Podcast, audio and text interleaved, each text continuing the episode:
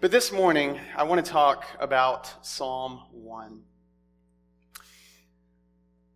According to Mental Health America, emotional intelligence refers to the ability to identify and manage one's own emotions, as well as the emotions of others. It goes on to say people with high emotional intelligence can identify how they are feeling, what those feelings mean, and how those emotions impact their behavior and, in turn, other people. I know that emotional health, emotional well being, things like that is sort of a trendy topic today. But let me just ask you this Do you think that that's something that God cares about? Does God care about our emotional intelligence, our ability to identify and manage our emotions? Do our emotions matter to God?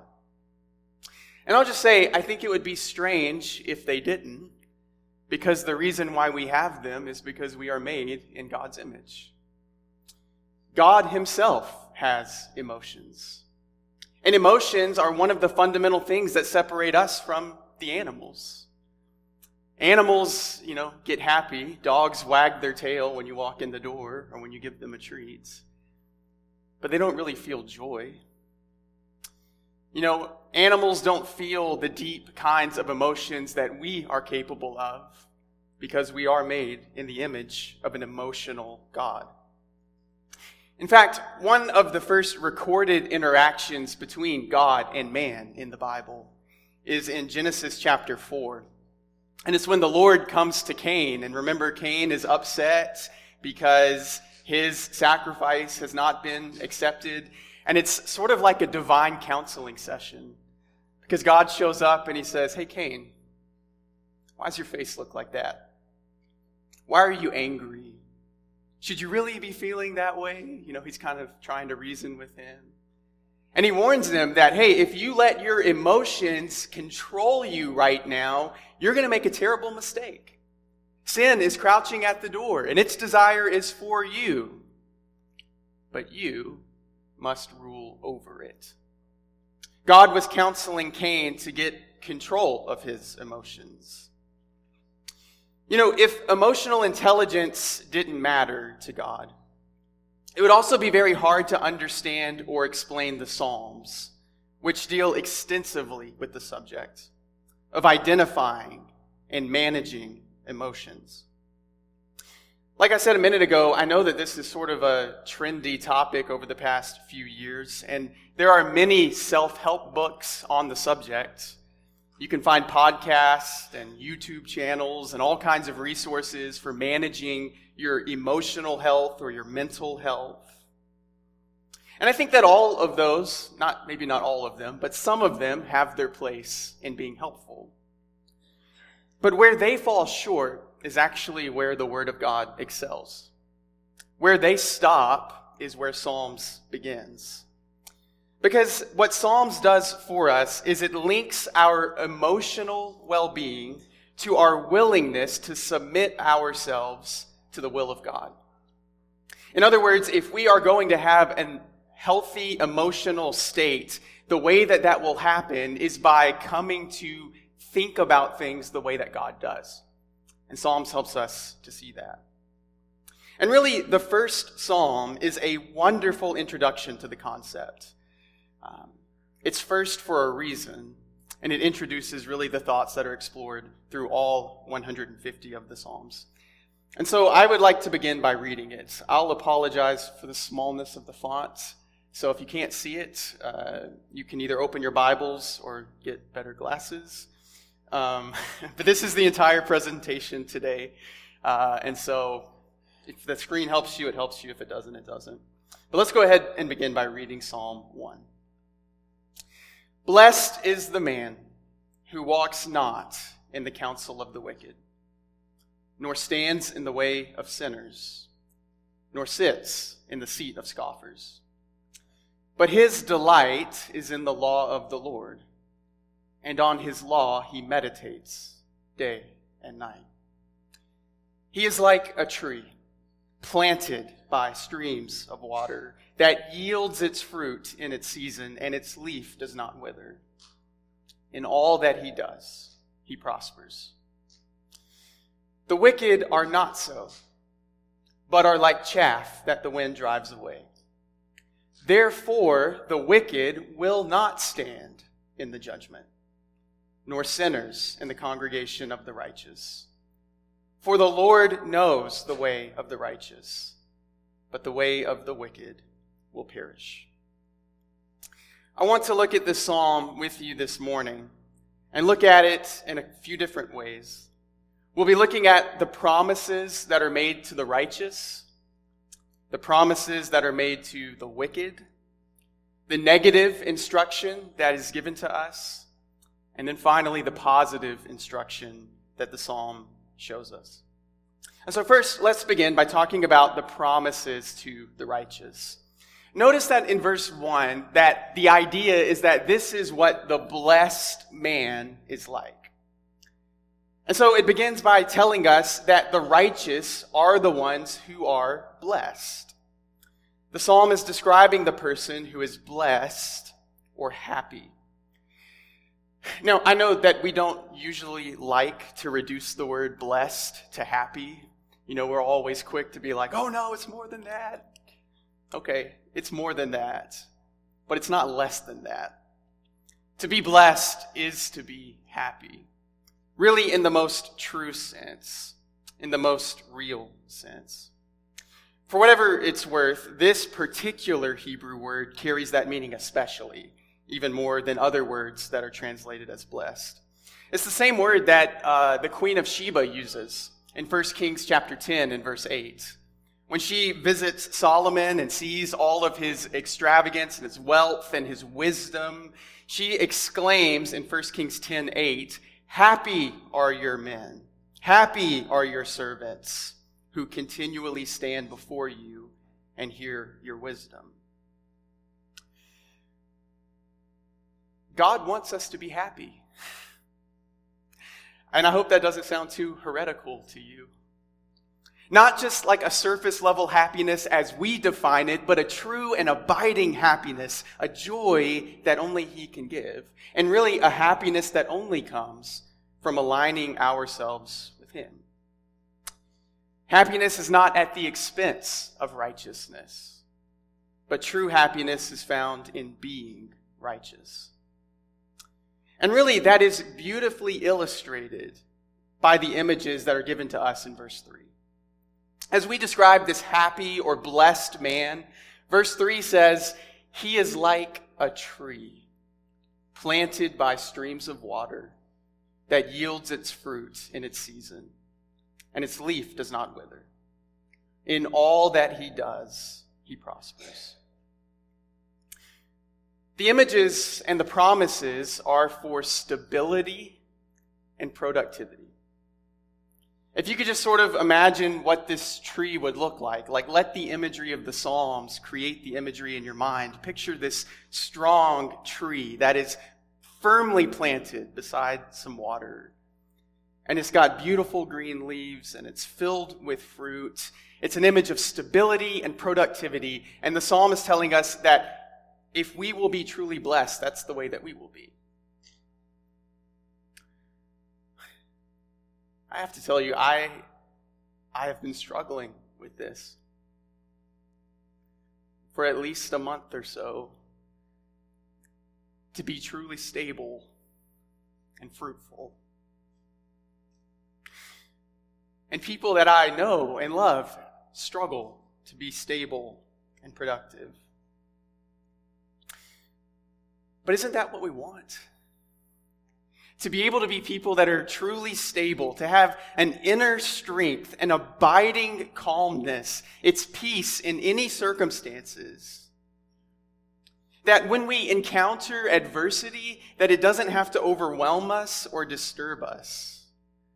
We can be like trees planted by streams of water. I think the idea is that, you know, rain might come and go you can't always count on when the rain's going to be here, and sometimes you go through seasons of drought. And so trees typically are dependent upon the rainfall, but a tree that is planted by streams of water isn't. Its roots go down deep. It taps into water that's always there. And so, no matter what's going on around it, no matter whether the rain's falling or not falling, that tree is still healthy. Its leaves aren't wilting. It's still producing fruit. It's independent of its environment and its circumstances because it's tapping into something very deep. You see, this psalm is promising us that we can get the roots of our hearts down so deep into God's will that we can be like that. That even when we go through seasons of drought, even when we go through seasons of hardship, even when the rain's not falling, we don't have to be overly disturbed or discouraged. And so, in times of anxiety or worry or anger, in times of loss or heartbreak or fear, we can live in the eye of the storm. We can be like in the eye of the hurricane with serenity and strength.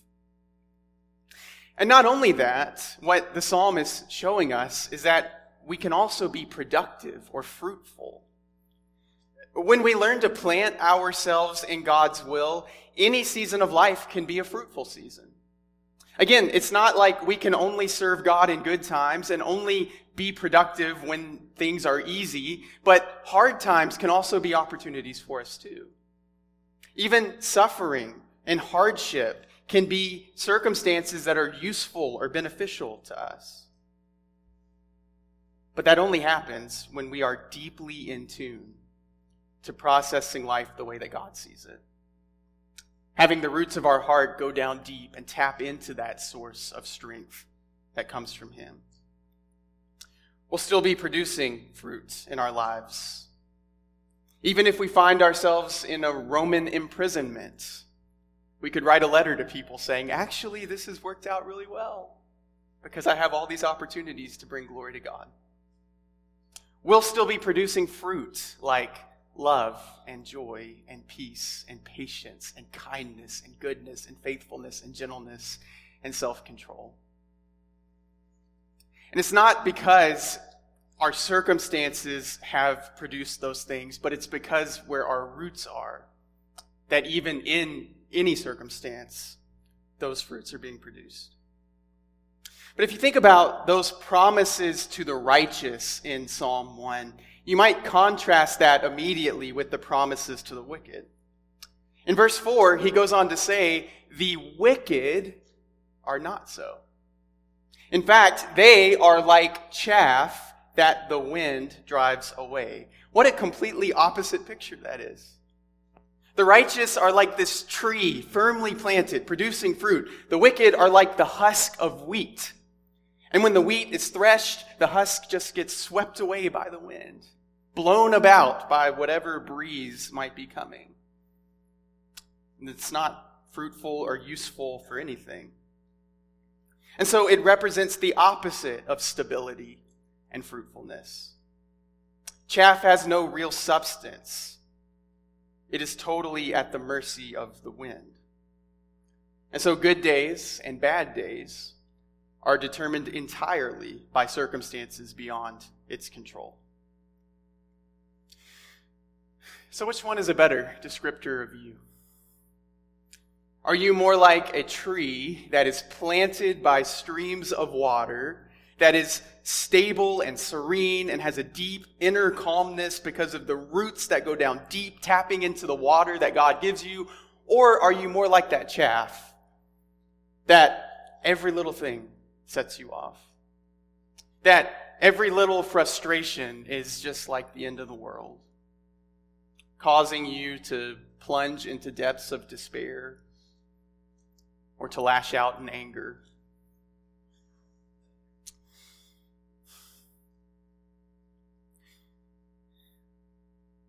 Do you live at the mercy of your circumstances? Or are you a slave to your emotions? The psalm shows us these two different pictures And it helps us to see what God can make us. But it also gives us instruction about how to get there. It doesn't just tell us, like, okay, be this thing, and then it leaves us. No, actually, it gives us lots of very practical instruction about how if we find ourselves behaving more like chaff than a planted tree, that there's a way that we can gain the stability and fruitfulness that God wants us to have. And so, first, let's look at the negative instructions in verse 1. He says, Blessed is the man who walks not in the counsel of the wicked, nor stands in the way of sinners, nor sits in the seat of scoffers. So notice that there are three things there that he's telling us that if we are truly righteous and wise, that we're not going to be doing. It seems to me like there's a little bit of a progression. You know, first you sort of like walk with people in a certain way, and then maybe you get comfortable just kind of standing there and hanging out. And then before you know it, I mean, you're kicked back and you're sitting with them. And that's just where you've set up your camp. And when we slip into negative ways of thinking and living, ways that are wicked and ungodly, that's the way it happens is we sort of get acquainted with it and before we know it that's just our pattern. That's just where we're living and sometimes we've gotten comfortable there. But another way to think about these three do not kinds of statements in verse 1 is that, first of all, he addresses our thoughts. Second of all, he addresses our behavior. And thirdly, he addresses our company. And so, if we want to have our roots planted deeply in God's life stream, we have to stop doing these things. Number one, don't seek or take advice from wicked people. That's how you can guard your thoughts. Don't walk in the counsel of the wicked. You know, when we have questions about how we ought to think or how we ought to live or what's good for us, it makes all the difference in the world who we go and consult with those questions. And if we go to the wrong sources, we're going to get some bad advice. But secondly, don't take the path that sinners tread. That's actually the way that the NIV translates uh, that second part in verse 1 stands in the way of sinners. The idea is you have to change your behavior.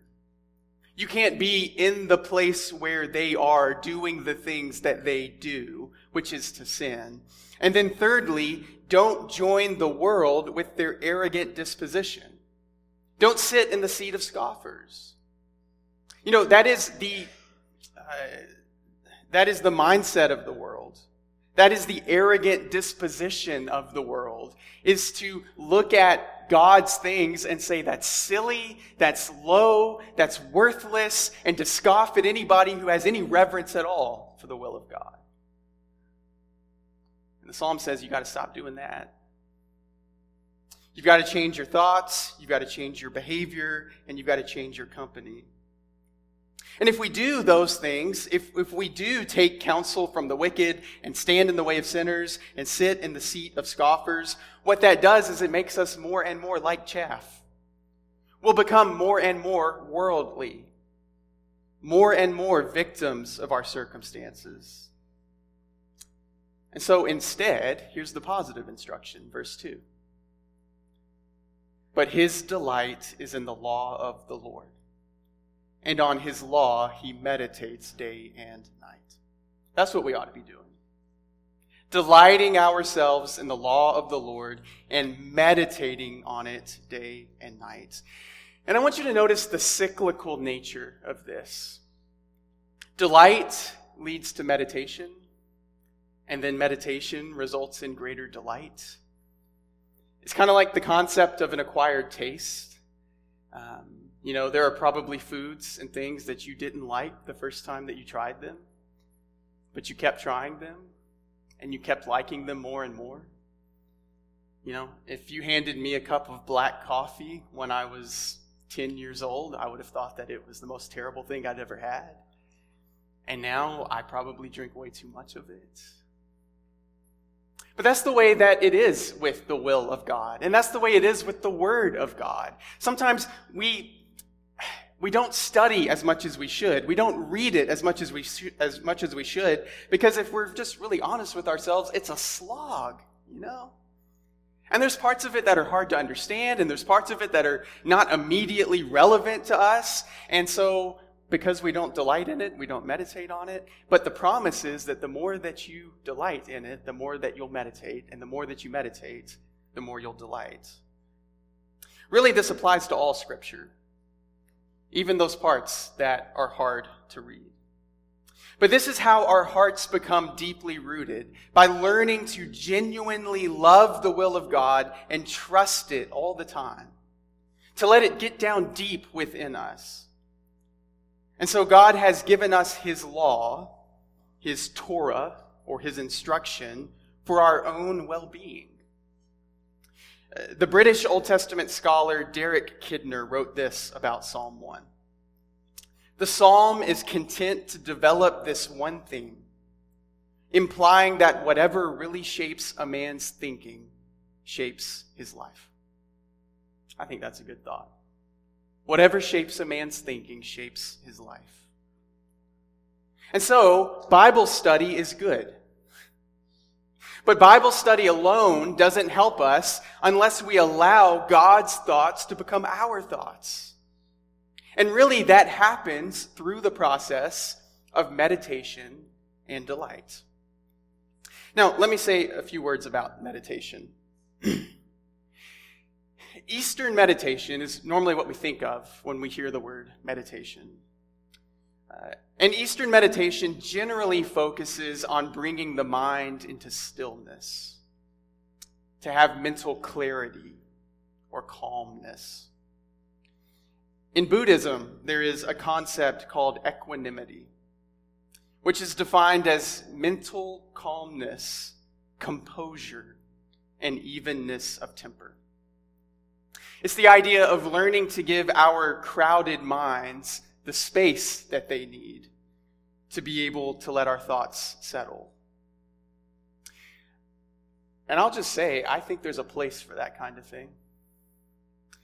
Uh, I've actually started practicing a form of meditation called mindfulness, and I have benefited greatly from the techniques. But it's kind of like what we've been talking about earlier that where some of those things can help us is also where they will eventually fall short. Because where all of that stops is actually where biblical meditation begins. Because once the mind is clear, once the mind is settled, once we've allowed ourselves to get to a place of inner stillness and peace and calmness, then what do we do? Do we leave the house swept and put in order and let seven more demons come and make it worse than it was at the beginning? Or do we fill it with good things? And that's really the idea behind meditation in the Bible. And this psalm is showing us the power of filling our minds with the will of God by learning to deeply treasure God's word. Let me ask you this. When you have done the wrong thing, whether it has been to give in to some temptation to sin, or whether it has been to react poorly to a difficult situation, have you made those choices because you didn't know what you should do? Or is it because you just didn't choose to do what you knew that you ought to? You see, most of the time, our problem is not a lack of information. It's not like this is such a complicated situation that I just can't really figure out what God would want me to do. Often we know the right thing to do, we just don't do it. Why? Well, it's because we probably haven't given meditation the focus that it deserves. Biblically, meditation fills the gap between study and practice. In fact, the Hebrew word literally means to growl, to murmur, to mutter, or to ponder. It's actually the same word that's used in Psalm 2 and verse 1. Psalm 2 and verse 1 says, Why do the nations rage and the peoples plot in vain? That's the word, plot. And so, biblical meditation is to bring God's thoughts into our minds over and over again, to turn them over and to ruminate on them, to think about God's word and memorize God's word and constantly have it within us until his thoughts become our thoughts. We've got to learn to want what God wants, to love what God loves. And the more that we do that, the sweeter it gets. The idea of deliberately massaging God's thoughts into our minds until we learn to actually think like Him is delightful. And so he says in verse 2 His delight is in the law of the Lord. I looked at that word too. And this word delight carries with it the idea of feeling rich. I am not rich. But if you've ever had an experience in your life where you have happened upon a large sum of money, you know, maybe an inheritance or something like that, then you might understand something of the feeling of being rich, even if technically you're not. Because it's the feeling of security. It's the feeling of capability. It's the feeling of, I have everything that I need and I'm not going to be threatened by bad things that happen to me.